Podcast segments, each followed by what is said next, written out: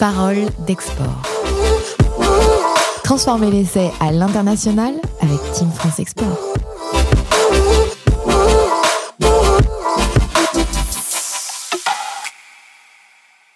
Ils sont entrepreneurs, directeurs à l'export ou encore experts et ils vous disent tout pour développer votre entreprise à l'international. Bienvenue dans Parole d'Export, le premier podcast dédié aux acteurs de l'international monté par la Team France Export et ses partenaires. Je vous propose d'entrer avec la feuille de match et présenter les joueurs sur le terrain. Nous avons le plaisir de retrouver sur le plateau et à distance Séverine Müller. Séverine Müller, vous êtes responsable mobilité internationale international chez Pôle emploi. Bonjour. Bonjour Thomas. À vos côtés, nous avons le plaisir de recevoir Caroline Deloy, directrice générale du groupe Gonzales, spécialisée dans la conception et la fabrication des outils de production sur mesure. Caroline, vous réalisez soixante pour cent du chiffre d'affaires à l'export, trois cent cinquante collaborateurs et cinquante millions d'euros de chiffre d'affaires. Voilà quelques chiffres. Je vous laisserai nous dire un mot plus précis de l'entreprise, mais avant tout, bonjour. Bonjour à tous. À Team France. Et à l'ensemble des auditeurs euh, qu'on salue au passage. Et enfin, pour que les présentations soient complètes, nous avons le plaisir de retrouver Julien Toir. Julien Toir, vous êtes directeur export chez Leduc Travaux Publics, une entreprise qui porte bien son nom. Vous réalisez aujourd'hui dix millions d'euros à l'export, soit cinquante pour cent du chiffre d'affaires, principalement aux zones Afrique de l'Ouest. Bonjour Julien. Oui, bonjour à tous et ravi de vous retrouver sur ce podcast. Julien, je vous laisse le micro, euh, peut-être pour nous dire quelques mots supplémentaires sur Leduc Travaux Publics. Alors, en quelques mots, euh, Leduc Travaux Publics, on est, on est une société euh, très ancienne, hein, euh, créée en, en mille neuf cent vingt-neuf. Et euh, le métier de base, c'est le, le battage. On installe des, des pieux qui servent euh, sur différents ouvrages, soit des quais, des jetées et également des, des fondations spéciales. Donc on a une activité, je dirais, un peu multiforme dans les travaux publics. On est souvent euh, acteur en, en sous-traitance euh, des grands groupes, ou bien, et en particulier à l'export, on prend vraiment des contrats euh, clés en main où on réalise euh, les études, l'ingénierie, les, tous les achats, et on livre un, un produit clé en main, typiquement euh, un quai ou, ou une jetée. Un mot sur l'export chez Leduc ? Alors, chez Leduc, on est une société donc quand même de, de taille modeste, cinquante personnes. Donc, le département export euh, n'est qu'une partie de la société. Et euh, bien sûr, on est structuré avec quelques personnes clés hein, dans, le, dans une équipe très, très soudée.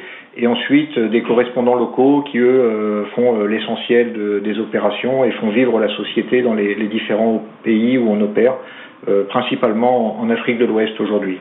On, on va y revenir. Je passe la parole à, à Caroline. Caroline, chez euh, Gonzales, euh, bah déjà peut-être un mot plus précis hein, que ce que j'ai pu dire sur l'activité euh, de l'entreprise et, et je veux bien aussi une petite présentation, un panorama de ce que veut dire l'entreprise à l'international aujourd'hui. Alors le groupe Gonzales est une euh, petite E T I euh, familiale hein, de mille neuf cent soixante et onze, donc nous exerçons depuis mille neuf cent soixante et onze. C'est sept filiales. Euh, quatre filiales euh, sur le territoire français, en Auvergne-Rhône-Alpes, deux filiales en Roumanie et une au Vietnam. Donc nous fabriquons, euh, donc depuis la conception, fabrication, intégration, installation, d'équipements spéciaux, donc euh, du sur-mesure effectivement pour du bien d'équipement euh, industriel de nos clients. Euh, mais nous travaillons aussi dans les secteurs euh, très normés comme le nucléaire, euh, l'oil and gas, Euh, tout ce qui concerne l'énergie, le ferroviaire. Pour bien euh, comprendre, Caroline, je suis industrielle, je veux monter une chaîne de production dans mon domaine d'activité. Vous concevez les machines dont j'ai besoin. Voilà, si elles n'existent pas sur catalogue ou si euh, elles n'existent pas tout court dans le monde, euh, vous avez une idée, vous avez envie d'améliorer vos taux de production euh, ou de fabriquer de, nouveaux, de nouvelles choses. Euh, vous avez un atelier peut-être qui a une, euh, une conception un peu particulière. Eh bien, nous... Euh, nous pouvons penser notre machine, votre machine, la concevoir et nous sommes intégrés pour la fabriquer et pour l'intégrer également dans votre outil de production, sur, dans vos ateliers. Donc on a, on a plus de vingt métiers techniques chez nous, plus des fonctions support et avec tous ces métiers, plus de la, bien sûr, de la, nous travaillons aussi avec des sous-traitants locaux dans chaque pays. nous fabriquons vraiment euh, le, les, les biens d'équipement industriel, sur tous secteurs confondus. On en dit volontairement pas plus que, bien évidemment, on va découvrir l'entreprise à travers la manière dont vous avez structuré votre équipe à, à l'export. Je passe la, la parole à Séverine Müller de, de Pôle emploi. Alors, je ne vais pas vous demander de présenter Pôle emploi, mais néanmoins, euh, il y a une cellule internationale dont j'imagine que tous les auditeurs ne, ne sont pas au courant. Alors, effectivement, Pôle emploi a lancé en deux mille seize une offre de service mobilité internationale. Euh, qui se compose en fait de sept équipes mobilité internationale qui sont réparties sur euh, le territoire euh, national. Et ces sept équipes mobilité internationale euh, travaillent à cent pour cent digitalisées, donc on fait tout en visioconférence. Et notre objectif euh, est double. Le premier, on accompagne les demandeurs d'emploi euh, qui souhaitent partir à l'international, euh, travailler en Europe et à la grande internationale d'une part. Donc là, on va les aider euh, à trouver un emploi et à se préparer aux conditions de recrutement, euh, aux conditions administratives ainsi qu'aux périphériques de l'emploi sur, sur, dans le pays visé. Et le deuxième objectif, c'est d'accompagner les entreprises françaises et les entreprises étrangères à recruter des Français pour l'international. Eh bien, c'est en très grande partie le, le sujet de, de notre épisode. Je vous propose, avant de rentrer dans la mêlée, de donner le coup d'envoi avec cette chronique de notre expert chez Business France. On l'écoute après ce jingle. Et c'est Frédéric Rossi qui est avec nous, directeur général délégué à l'export chez Business France, pour sa chronique « Exporter, c'est un métier ». L'export, effectivement, c'est un vrai métier. Ça ne s'improvise pas et ça doit relever d'une équipe dédiée au sein de l'entreprise. Se développer à l'international, ça requiert du temps, des ressources dédiées. C'est un investissement lourd pour l'entreprise, à la fois matériel, mais surtout, si on veut gagner, et avant tout, un investissement humain. Or, en France, finalement, peu d'écoles préparent véritablement au métier des praticiens de l'export. On trouve de multiples écoles de commerce, des formations plus courtes incorporant ce volet dans leur cursus, mais la seule école dédiée, c'est aujourd'hui le S C E, l'École supérieure du commerce extérieur. Même constat pour les formations professionnelles, où parmi l'ensemble des organismes, on trouve euh, plusieurs players, mais l'un euh, qui s'appelle Formatex et qui est cent pour cent dédié à cette thématique de la formation des cadres export. La formation finalement la plus répandue pour euh, aller euh, à l'export et pour former des cadres export, c'est le V I E. Près de quatre-vingt-dix mille jeunes sont, ont déjà effectué un volontariat international en entreprise depuis euh, les vingt dernières années, et quatre-vingt-douze pour cent aujourd'hui de ces jeunes euh, travaillent euh, au développement international des sociétés françaises, que ce soit en France dans les équipes export ou à l'étranger dans les filiales des sociétés. Donc l'entreprise doit, à partir de ces différents types de ressources, structurer son équipe export autour de cette multiplicité de profils. Euh, et finalement, à l'intérieur d'une équipe export, euh, l'organisation la plus répandue, la plus robuste, ça va être celle euh, qui euh, est organisée par zone géographique et qui reste la plus pertinente, parce que là encore, l'export, c'est de l'humain, et l'aspect culturel et multiculturel est particulièrement import- euh, important dans cette aventure. Mais l'export, finalement, euh, au-delà d'être un métier, c'est aussi une aventure euh, dans laquelle il faut embarquer la totalité de l'entreprise. Il faut dans un Euh, euh, il faut que l'ensemble des équipes euh, de l'entreprise qui vont être concernées de près ou de loin euh, par la vente de produits ou de services ou la livraison de, de, euh, de, de services après-vente, et cetera, à l'étranger, soient embarquées dans cette, dans cette aventure. Euh, et finalement, euh, je vais peut-être terminer avec une petite anecdote. Euh, lorsque j'étais euh, en poste à Singapour, euh, j'ai... Euh, rencontrer euh, certains directeurs export qui étaient absolument fantastiques, qui arrivaient, qui développaient une activité euh, à, auprès de sociétés euh, singapouriennes, d'importateurs, de distributeurs. Euh, et puis, euh, au bout de quelques mois, on se rendait compte que euh, les choses étaient très difficiles, tout simplement parce qu'il était tout seul à gérer les choses, il était tout seul à parler anglais dans l'entreprise, euh, le back-office ne suivait pas, les commandes au mois d'août n'étaient, n'étaient pas traitées, et cetera, et cetera. L'export, ça doit devenir une fierté euh, pour l'entreprise et un processus de, de, de développement euh, de l'ensemble de ses activités. Et donc, maintenant, je laisse la parole à nos experts. Et effectivement, on va leur donner la parole et leur permettre de réagir aux, aux propos de Frédéric Rossi, directeur général délégué à l'export chez Business France, juste après ce jingle, car on rentre tout de suite dans la mêlée. Oui.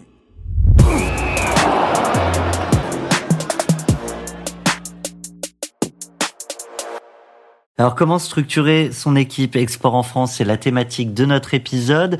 J'aimerais euh, savoir si euh, l'un d'entre vous a, a envie de, de commenter les, les propos de, de Frédéric Rossi. Peut-être vous, euh, Caroline ? Alors oui, c'est vrai que c'est une chronique courte, mais très, très dense et très intéressante, qui colle vraiment à la réalité. C'est vrai qu'on embarque toute la société quand on, on part à l'export. Alors, chez Gonzales, nous, nous avons choisi de... après réflexion et choix d'un pays, à implanter une filiale. Donc c'est comme ça qu'en deux mille cinq, on a, on s'est développé en Roumanie en créant d'un greenfield une première filiale, G M P à côté de Bucarest. Et au Vietnam, c'est pareil, on a renouvelé l'expérience en deux mille dix-sept. Donc nous, on crée des filiales. Ensuite, on recrute des personnes euh, sur place. Et euh, alors en général, le directeur euh, est un Français. Sur trois filiales à l'étranger, j'ai deux directeurs français, euh, et, et, et, euh, et, qui, et donc qui sont accompagnés d'équipes ensuite euh, locales. Donc en Roumanie, depuis deux mille cinq, donc on est parti vraiment de, de zéro. Aujourd'hui, on est deux cents en Roumanie. Donc on a fait ensuite en deux mille quatorze, après Bucarest, une acquisition d'une société vers Cluj. Donc, ce qui nous a amené à avoir beaucoup plus d'effectifs et beaucoup plus de compétences. Et, et au Vietnam, donc, on doit, on, on est une, une petite vingtaine.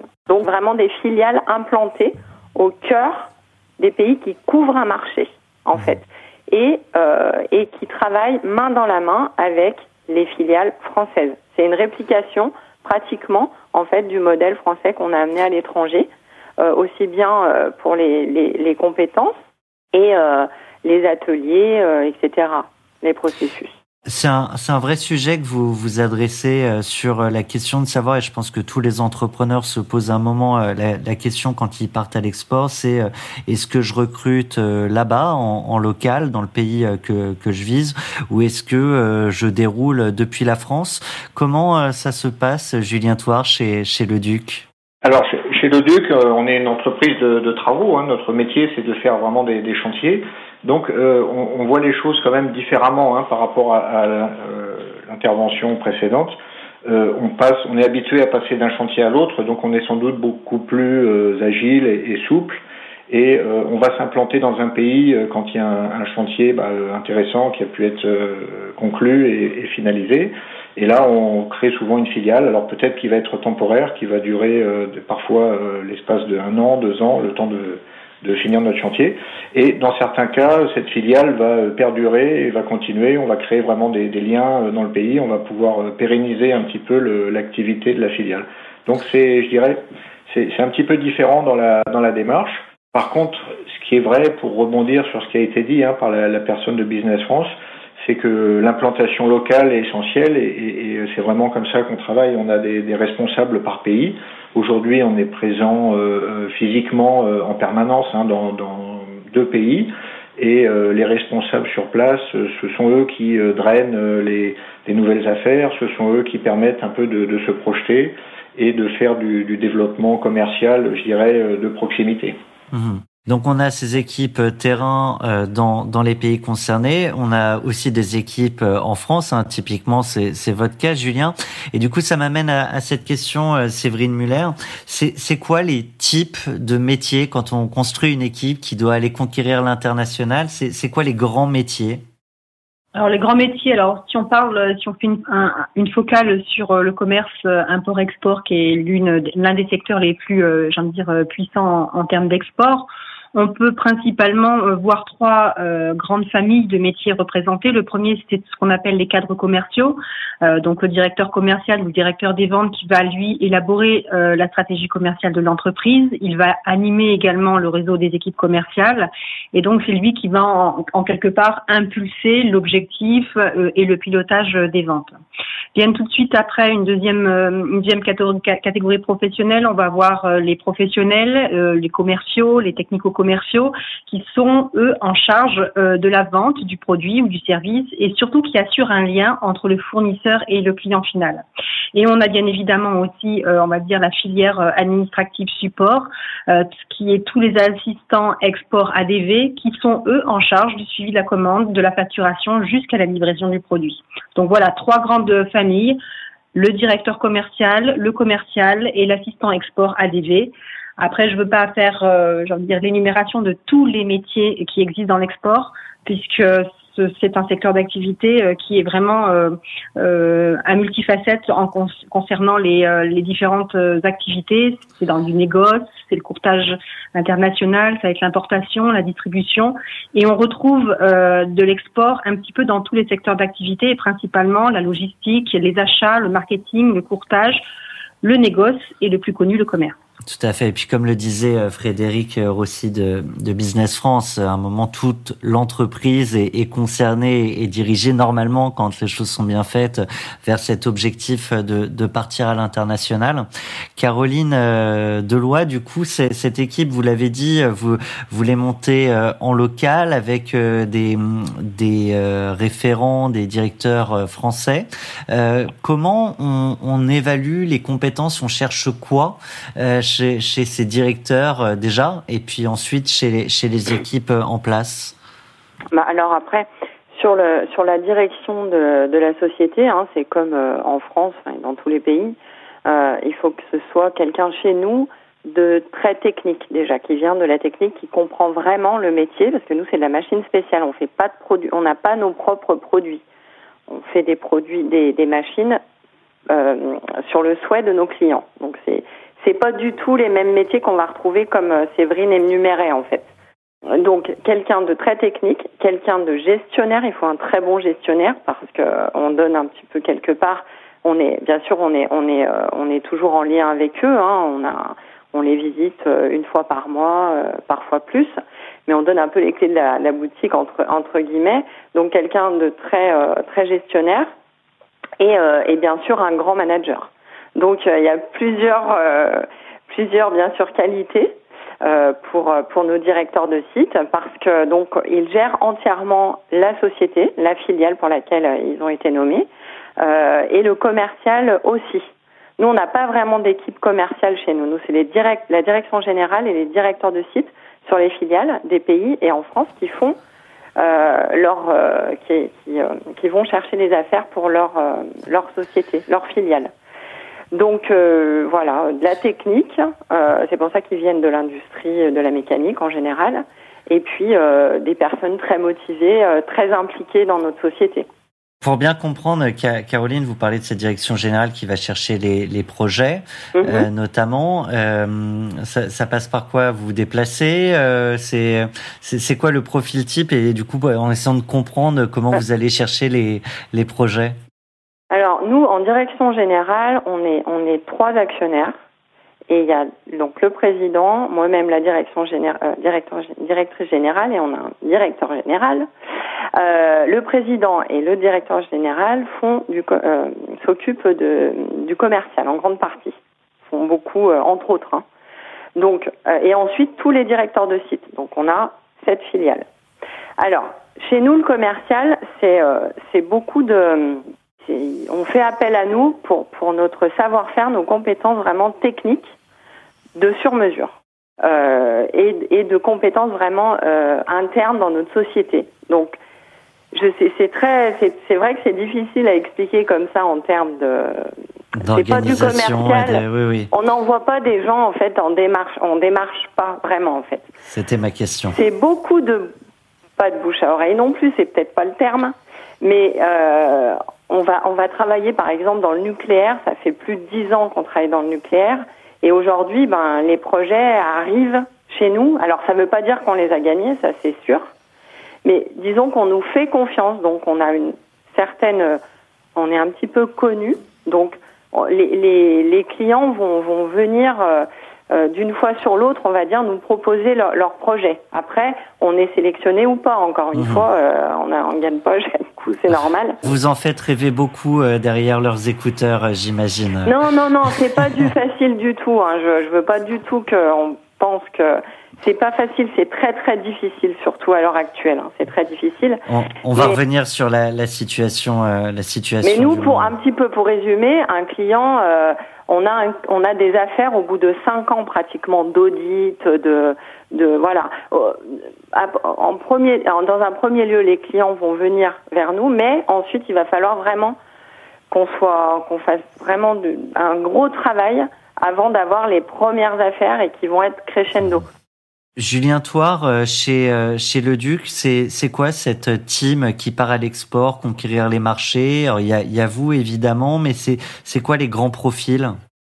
Alors, notre, notre structure de développement pour l'export, ben, nos, nos produits, déjà, c'est un petit peu comme le, le groupe Gonzales. Hein, on, on fait que du sur-mesure, hein, on fait des chantiers, donc on développe nos propres études. Donc, effectivement, on a beaucoup de clients qui viennent vers nous, parce qu'on est relativement connu pour ce type de, de travaux, et qui nous posent des, des problèmes et qui nous demandent des solutions. Donc, euh, c'est beaucoup de temps, de, je dirais, d'études en amont et beaucoup de temps passé avant de décrocher les affaires. Ce Au qui niveau... veut dire, comme chez Gonzales, une équipe ultra technique? Oui, oui, oui, tout à fait. D'ailleurs, c'est nous, c'est la direction générale, c'est euh, moi-même, bon, qui suis euh, un cursus ingénieur, euh, qui sommes chargés de faire le, l'activité commerciale, et avec l'appui de nos directeurs de travaux dans chaque pays, donc qui, eux, font le, le maillage, je dirais, local. Et de cette façon, on couvre, euh, on fait des propositions, je dirais quasiment sur les, les trois quarts du globe. Hein, euh, parfois, on regarde des chantiers jusqu'en en Polynésie ou, ou des nouveaux continents, euh, parce qu'on a cette capacité à, à faire ces études techniques. Et on a aussi le savoir-faire euh, pour se projeter dans ces, dans ces contrées euh, parfois lointaines. Donc pour ça, on a un, un département qui est très important, c'est la logistique, où on a un responsable des achats qui est chevronné un peu dans la, les achats internationaux. On achète parfois des, des milliers de tonnes d'équipements hein, sur une seule commande. Euh, on a une assistante export également qui est, elle, spécialisée dans tout ce qui est procédures douanières, les procédures de transport maritime. C'est complexe quand on a des, des gros volumes ou des grosses masses à, à transporter. Et il y a un point également euh, très important, c'est euh, la mobilité du personnel, parce que euh, bah, il y a beaucoup de pays où il y a des procédures spéciales hein, pour euh, envoyer les gens. Donc ça, ça rejoint un peu la, la, la thématique du recrutement dont on parlait avant. Euh, il faut euh, sélectionner les gens, mais ensuite il faut les amener à pied d'œuvre, c'est-à-dire leur faire passer, parfois il y a des contrôles, y compris médicaux, enfin surtout en ce moment, euh, mais euh, de façon générale il y a toujours des procédures de, de visa, il y a des, bien sûr le, le déroulement du transport, les, euh, tout ce qui est ce, ce maillage logistique qui permet de réunir le matériel, euh, les équipements qu'on aura achetés et, et les, les personnes sur le chantier.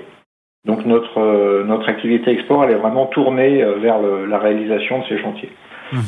C'est, Séverine Müller, euh, on, on a là deux exemples d'entrepreneurs, vous qui voyez des, des entreprises qui n'ont pas forcément d'ailleurs les, les mêmes activités et des demandes très variées. Quelles sont les principales compétences recherchées par nos entreprises françaises auprès des candidats quand elles veulent justement adresser le, l'international ? Alors je rejoins, je rejoins totalement hein, sur, euh, enfin les collègues, euh, les intervenants euh, sur euh, leur leur analyse des, des compétences clés. Effectivement, euh, les recruteurs français sont très très attachés euh, aux diplômes. On parle des écoles de commerce, des écoles d'ingénieurs, euh, des masters en options internationales. C'est pas Mais toujours on... le cas dans d'autres pays.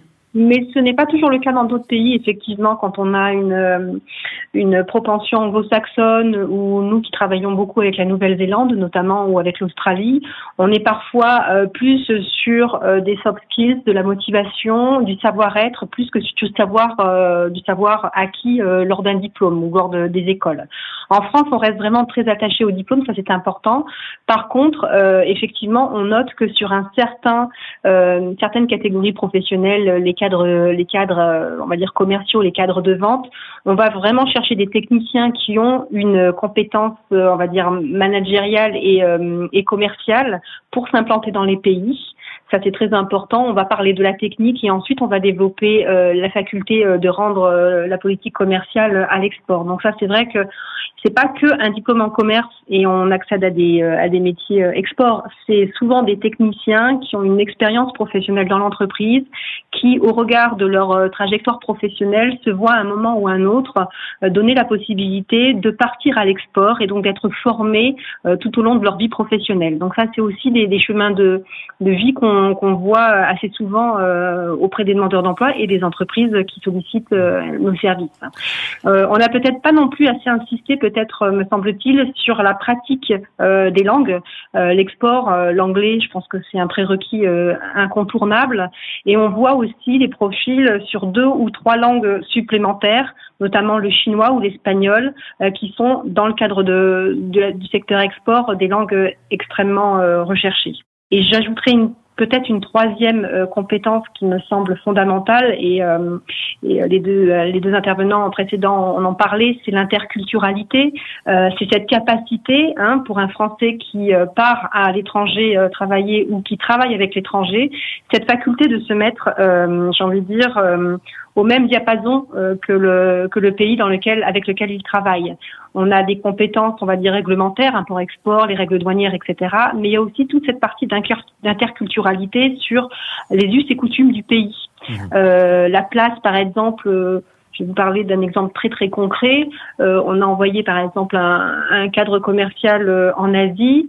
Euh, il avait une pratique de la vente, on va dire, assez agressive, offensive, euh, dans le secteur euh, du luxe et, et, et du vin notamment. Et on s'est très vite rendu compte que cette personne-là n'avait pas encore euh, bien intégré les codes, les us, les coutumes et l'interculturalité à l'Asie, puisque quand on veut faire du négoce, c'est que du commerce et encore de l'export en Asie, il euh, bah, y a toute une partie de la confiance qui s'acquiert, qui s'est très très long. La place de la famille est importante, la place du don est importante.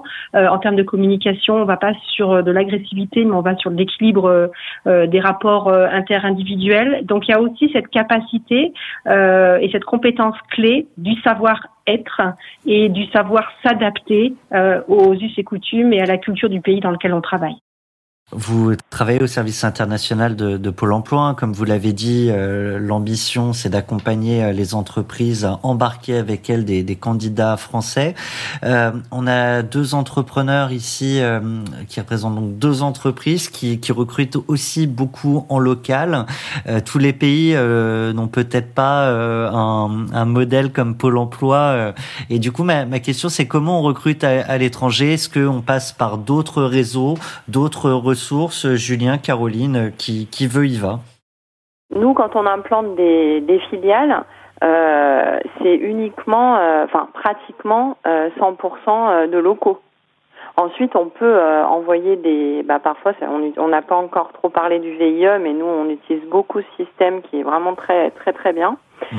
Euh, mais sinon, c'est, du, c'est en local, bien sûr. Hein, euh, euh, les, les compétences des ateliers, les compétences des chargés... Et, et d'où, ma, d'où ma question justement, Caroline, est-ce qu'on a un service Pôle emploi euh, Alors, comme on le connaît ici en, en Roumanie, que vous évoquiez tout à l'heure, mais peut-être dans d'autres pays? Est-ce qu'on passe par du LinkedIn ou, ou finalement on passe par d'autres réseaux euh, dont je n'ai peut-être même pas conscience? Alors, il y a des sociétés de recrutement, tout simplement, qui travaillent dans les pays. Euh, beaucoup de...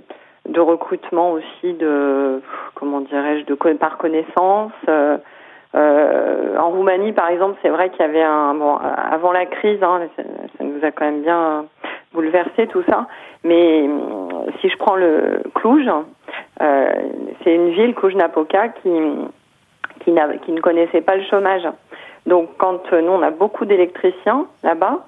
Et euh, on se on se bat les électriciens entre sociétés. Donc mmh. c'est vraiment du flux tendu. Et il faut eh ben euh, être le meilleur euh, employeur possible dans ces cas-là. Et euh, mais c'est plutôt du local. Après, on va faire intervenir euh, des Français euh, qui le souhaitent, euh, en tant que par exemple des chargés d'affaires, euh, parce qu'en France, on a quand même des très très bonnes formations euh, industrielles dans le dans le suivi de projet. Donc là, ils vont y aller de temps en temps, euh, ou il y en a qui restent plusieurs années. Euh, mais sinon, c'est très local. Hein. Nous, Julien... euh, même au Vietnam, c'est très local. Julien Toir, je vous pose la, la même question qu'à Caroline. Est-ce qu'on on passe par des services identiques à Pôle emploi ou par euh, d'autres, euh, d'autres vecteurs? Eh ben, je, je vous avouerai que euh, peut-être, malheureusement, hein, dans les, les pays dans lesquels on opère, là, par exemple le Sénégal, la Guinée-Conakry, le type de service équivalent à Pôle emploi euh, n'existe pas vraiment. Hein. Donc c'est beaucoup euh, par le réseau. Et, et pour rejoindre euh, ce qui vient d'être dit, euh, nous aussi, on, quand on travaille dans un pays, on est à quatre-vingt-dix-neuf pour cent local. Hein. On, on a peut-être un chef de mission, un, un ingénieur, euh, quelques personnes très qualifiées, très techniques. Mais euh, ensuite, tout le reste de la... de, de de la main-d'œuvre et, et du personnel de chantier, y compris le personnel qualifié, hein, de plus en plus le, le personnel qualifié est recruté euh, localement, et on s'aperçoit, je dirais, avec, euh, avec plaisir, hein, au fil des années, que de plus en plus, même dans les, les pays africains qui ont, euh, ont les difficultés qu'on connaît, on trouve de plus en plus de, de gens qui sont capables de, d'exercer des positions de, de cadre, de superviser des chantiers, et auxquels on, on confie euh, assez rapidement euh, des, des responsabilités. Donc euh, ça, c'est un c'est un bon point. Maintenant, le, le recrutement, c'est beaucoup euh, parfois un peu de des relations et euh, je dirais un petit peu de, de tâtonnement aussi, c'est-à-dire on est obligé de, de d'essayer les gens, euh, de leur offrir toutes les chances qu'on peut, hein, pour euh, les aider à à, à grandir et, et leur offrir un peu des possibilités de formation, de, d'acquérir du, du savoir, mais ça marche pas toujours et, et on est obligé, en tout cas dans les premiers temps, de de bah, de, de oui, un peu de turnover. Voilà, oui. Mais on, on se retrouve rapidement sur les chantiers, sur certaines opérations, on a jusqu'à trois cents personnes, et uniquement peut-être, je dirais, cinq ou six expatriés de France, hein, pour poursuivre ce, ce type de mission. Très clair. Il y a un sujet qu'on a à peine esquissé, mais qui évidemment nous, nous concerne tous en ce moment, qui est le sujet du Covid. Euh, j'aimerais savoir euh, comment chacun l'a vécu, ce que ça, ce que ça entraînait pour vos organisations respectives, et peut-être d'abord un, un mot avec vous, Séverine Müller, chez, chez Pôle emploi, sur la partie internationale. Forcément, vous vous brassez un, un nombre de demandes, d'offres d'emploi, de, de candidatures assez impressionnant. Euh, c'est, si on doit prendre le pouls euh, des entreprises euh, à l'international, ça donne quoi en, en termes d'emploi et, et peut-être aussi de, de typologie euh, de candidats recherchés avec ce Covid? La santé des entreprises françaises qui travaillent à l'export ou pour l'export, euh, nous on a un chiffre indicateur, c'est le nombre d'inscriptions de demandeurs d'emploi dans, dans ce secteur-là. Euh, habituellement, on peut dire qu'il y a deux pour cent de la volumétrie totale des demandeurs d'emploi qui sont euh, représentés dans, ce, dans les métiers de l'export, ce qui représente habituellement cent quarante mille demandeurs d'emploi euh, chaque année. Euh, avec la crise du Covid, euh, on peut, on peut euh, on peut observer une légère hausse des inscriptions des demandeurs d'emploi qui travaillent dans ce secteur d'activité-là, mais par, par contre pas d'explosion euh, des inscriptions. Donc on peut laisser euh, penser que pour l'instant, les entreprises qui sont spécialisées dans l'export résistent plutôt bien à la crise, même si euh, quatre-vingt-douze pour cent des P M E hein, euh, attestent bien qu'il y a une baisse assez importante de leur activité, mais on peut se rendre compte que certaines entreprises de taille intermédiaire ont, euh, on ne va pas dire bénéficier euh, de la période Covid, mais ont vu booster leur activité, notamment dans tout ce qui va être numérique, le I T, l'agroalimentaire. Donc on peut, euh, d'une manière générale, dire que euh, le secteur de l'export est pour l'instant un secteur plutôt préservé par la, par la crise Covid, et espérons que ça continue. Caroline Deloy, vous, vous nous avez dit tout à l'heure, c'est compliqué, particulièrement en ce moment. Ça, ah bah, ça veut dire quoi le Covid pour euh, Gonzales? Je suis ravie d'apprendre qu'il y ait beaucoup d'O T I et de sociétés qui ne sont pas impactées, pour qui euh, ça a augmenté là, parce que là, nous, rien qu'avec la fermeture des frontières, euh, enfin, et peut-être que Julien euh, va va aussi euh, euh, le dire, mais enfin, je ne peux pas parler à votre place, hein, mais euh, nous, euh, avec la fermeture des frontières, enfin, il y a des machines qui n'ont pas pu partir. On, on intègre partout dans le monde des machines. Euh, les, les équipes n'ont pas pu y aller. Enfin, euh, nous, on n'est pas dans l'agroalimentaire ni dans ni dans le numérique. Euh, bon, bref.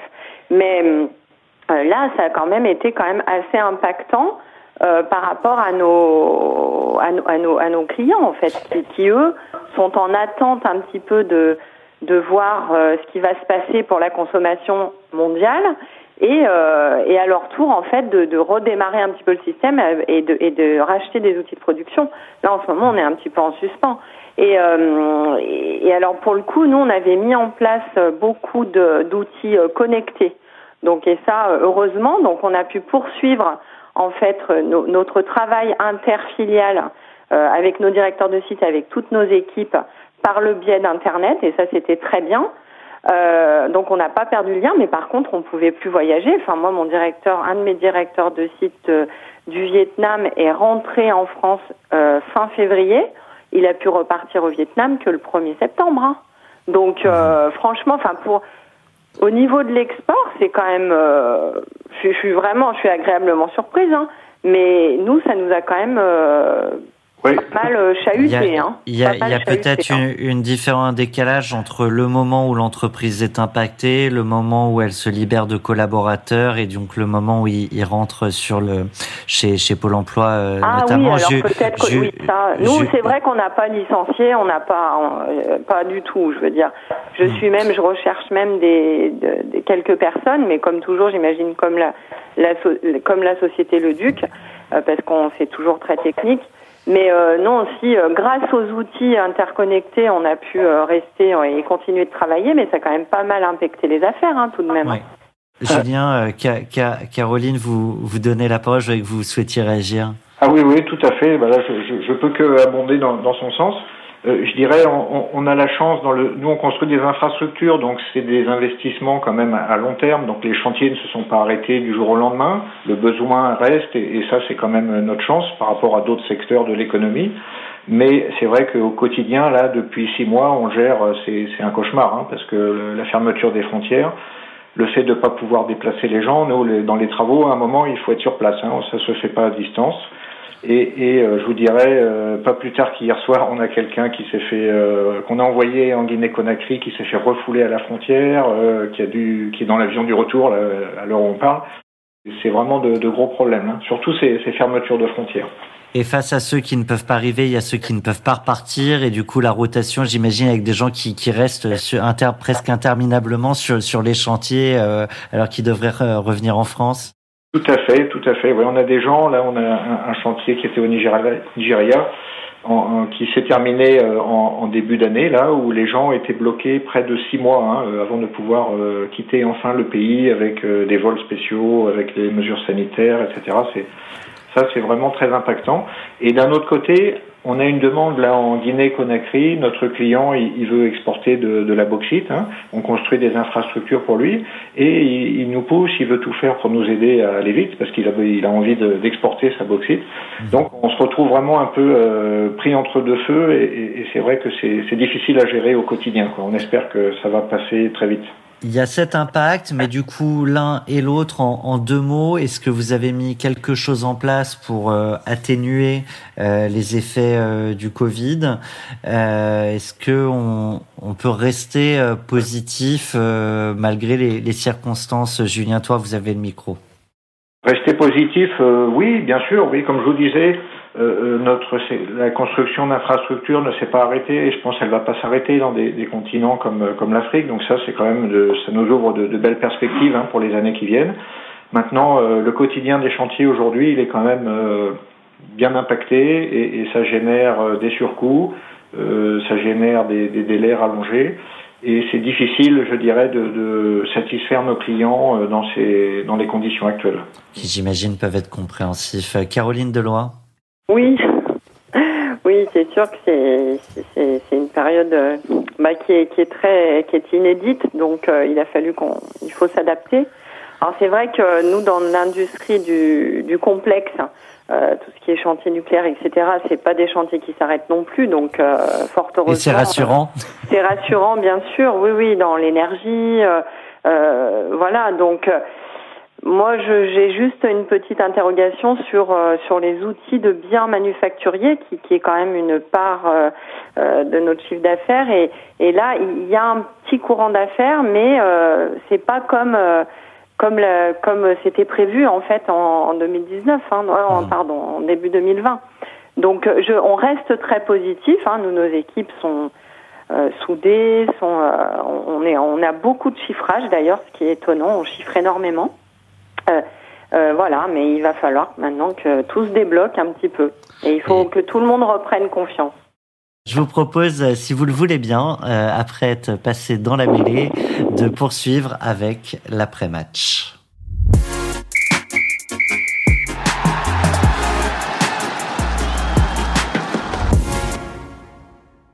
le match n'est en fait pas tout à fait fini. L'après-match ne nous empêche pas de poursuivre nos discussions avec nos entrepreneurs et experts. Je vais demander d'abord aux deux entrepreneurs qui, qui nous accompagnent de se, de s'adresser à eux-mêmes un carton jaune et les enseignements qu'ils en ont tirés à l'international et de commenter. Évidemment aussi, il faut à la fois s'améliorer et puis il faut aussi être fier euh, lorsqu'on on fait quelques beaux coups à l'international. Donc je vais, je vais commencer avec vous, Julien, sur votre meilleure action à l'international. Alors notre meilleure action euh, récente, hein, sans, sans, sans remonter tellement dans le dans le passé, eh ben euh, justement c'est, c'est grâce à notre présence locale, hein, notamment en, en Guinée-Conakry, euh, par le biais de, de relations locales, de, de networking euh, local. Euh, on a pu être en contact euh, il y a quelques mois avec euh, une toute, une, ce qui nous semblait être une petite société euh, des Émirats, euh, des investisseurs, et il s'est avéré qu'en fait ces gens euh, représentaient un, un groupe important euh, et ils ont de grands projets euh, en Guinée, donc uniquement par le, le biais de, de conversations, par le biais de, vous savez, un peu les, les, les soirées networking, hein, qui peuvent être organisées là dans les, les, les capitales là, de ces pays. On a pu euh, avoir accès à ces nouveaux investisseurs et on est là sur le point de leur construire un, un premier terminal d'export de, de bauxite. Euh, on a des projets de pont avec eux et il semble qu'ils aient euh, une, au moins une dizaine de, de projets à venir, euh, un peu du même type, qui sont euh, typiquement dans notre secteur d'activité. Donc euh, c'est vraiment, euh, c'était une bonne surprise. Bravo. Ça nous est arrivé en début d'année et, et je dirais... Euh, Et ça fait pas... Au bon moment. Voilà, au bon moment, au bon moment avant la crise pour quand même nous donner un peu de souffle et d'espoir. Si vous deviez vous adresser à un carton jaune ? Alors, un carton jaune, bah écoutez, ça, euh, malheureusement, dans le, quand on est à l'export, on, on prend aussi des risques. Hein, je pense que vous, vous le savez également, hein, vous qui, qui travaillez à l'export. Euh, on a fait un, un partenariat il y a quelques années, hein, il y a, il y a, il y a quatre ans, euh, au Nigeria avec une entreprise euh, locale qui... vraiment euh, avait pignon sur rue, filiale, euh, ex-filiale d'un grand groupe international, une société euh, bien sous tout rapport. On a fait un joint venture avec eux, on, c'était un chantier très important pour euh, Total, hein, la compagnie pétrolière, et il s'est avéré que ce partenaire euh, s'est complètement euh, disloqué en cours de, d'opération, en cours de chantier. Ils n'avaient plus de matériel, ils n'avaient plus de moyens financiers, ils n'arrivaient même pas à payer leur, leur personnel. Donc, bon, pour dire que parfois on a des, des mauvaises surprises. C'est si on veut en tirer une leçon, bah, il ne faut pas se fier euh, aux apparences. Alors, il faut être très prudent quand on s'associe et quand on fait des, des partenariats. Euh, surtout, je dirais, dans, dans ces pays où bon, bah, malheureusement il y a des gens un petit peu euh, euh, presque à la limite de la malhonnêteté, hein, qui, sont, qui font partie des opérateurs et qu'on peut être amené à, à rencontrer et, et avec qui on, on pourrait être tenté parfois de, de s'associer, quoi. Caroline Deloy, un mot sur votre meilleure action. Nous, c'est l'intégration des, des V I E, parce que je, je trouve que c'est un, un très très bon système. Et euh, je vais donner un exemple pour notre petite filiale vietnamienne, hein, qui est toute récente. Euh, nous avons donc un directeur euh, de site qui est plutôt sur euh, l'âge de la retraite. Et euh, nous avons euh, embauché un V I E il y a trois ans. Et il se trouve que depuis un an, nous l'avons, enfin, on l'avait en V I E pendant deux ans, et depuis un an, il est salarié chez nous, et il va prendre la suite de la direction euh, de notre filiale au Vietnam, lorsque notre directeur de site euh, actuel partira en retraite. Donc, c'est, c'est un ça, bon c'est outil pour c'est, tester. C'est euh, une des... belle réussite, mmh. euh, et on en, il n'y a pas que lui d'ailleurs dans le groupe, parce qu'il y a beaucoup de personnes qui n'ont pas forcément fait de de V I E chez nous, euh, mais qui ont démarré leur euh, formation euh, chez Gonzales, donc il y a pff, parfois quinze ans, euh, en temps, avec un B T S, euh, en usinage, et cetera, et qui aujourd'hui sont directeurs de site. Après avoir fait leur ingénieur chez nous, donc plusieurs, euh, ils ont fait vraiment une, cinq ans d'alternance euh, parfois chez nous. Donc ça, ça fait partie de, de, nos, belles, de nos belles réussites, je trouve, euh, d'avoir des personnes formées chez nous et qui restent fidèles. On a très peu de, très, très, très peu de turnover chez Gonzales. On avait beaucoup de choses à se dire tous, tous les quatre. Euh, si vous deviez vous donner un carton jaune ? Ah, alors c'est, Euh, c'est, c'est plutôt lorsqu'on va, on, on choisit de, de se faire accompagner euh, par, euh, par exemple, par Business France lors de missions à l'étranger. C'est vrai qu'on a été, euh, on a été accompagné pour plusieurs missions et la dernière c'était au Mexique. Et on n'a pas, je crois, on n'a pas su tirer la petite euh, pelote de laine, donc on va, c'est pas perdu. Mais ça, je trouve que c'est, ça, c'est, c'est quelque chose de Euh, voilà, qu'il faut, il faut qu'on réfléchisse et la prochaine fois, il faudra vraiment qu'on, euh, qu'on mette un, l'accélérateur. C'est-à-dire qu'on n'a pas eu, on n'avait pas vraiment le temps de s'en occuper. On y a été quand même. Il y avait des belles opportunités et peut-être qu'on n'a pas, on n'a pas eu le temps de les saisir. Donc c'est pas perdu complètement, mais un conseil en fait, c'est lorsqu'on choisit d'aller, euh, de se développer. Alors nous, on est déjà pas mal international, mais quand on veut choisir une nouvelle zone, il faut vraiment, euh, bah, il faut se dire, voilà, ça va être du, du temps. temps. Et on le sait parce que c'est pas la première fois.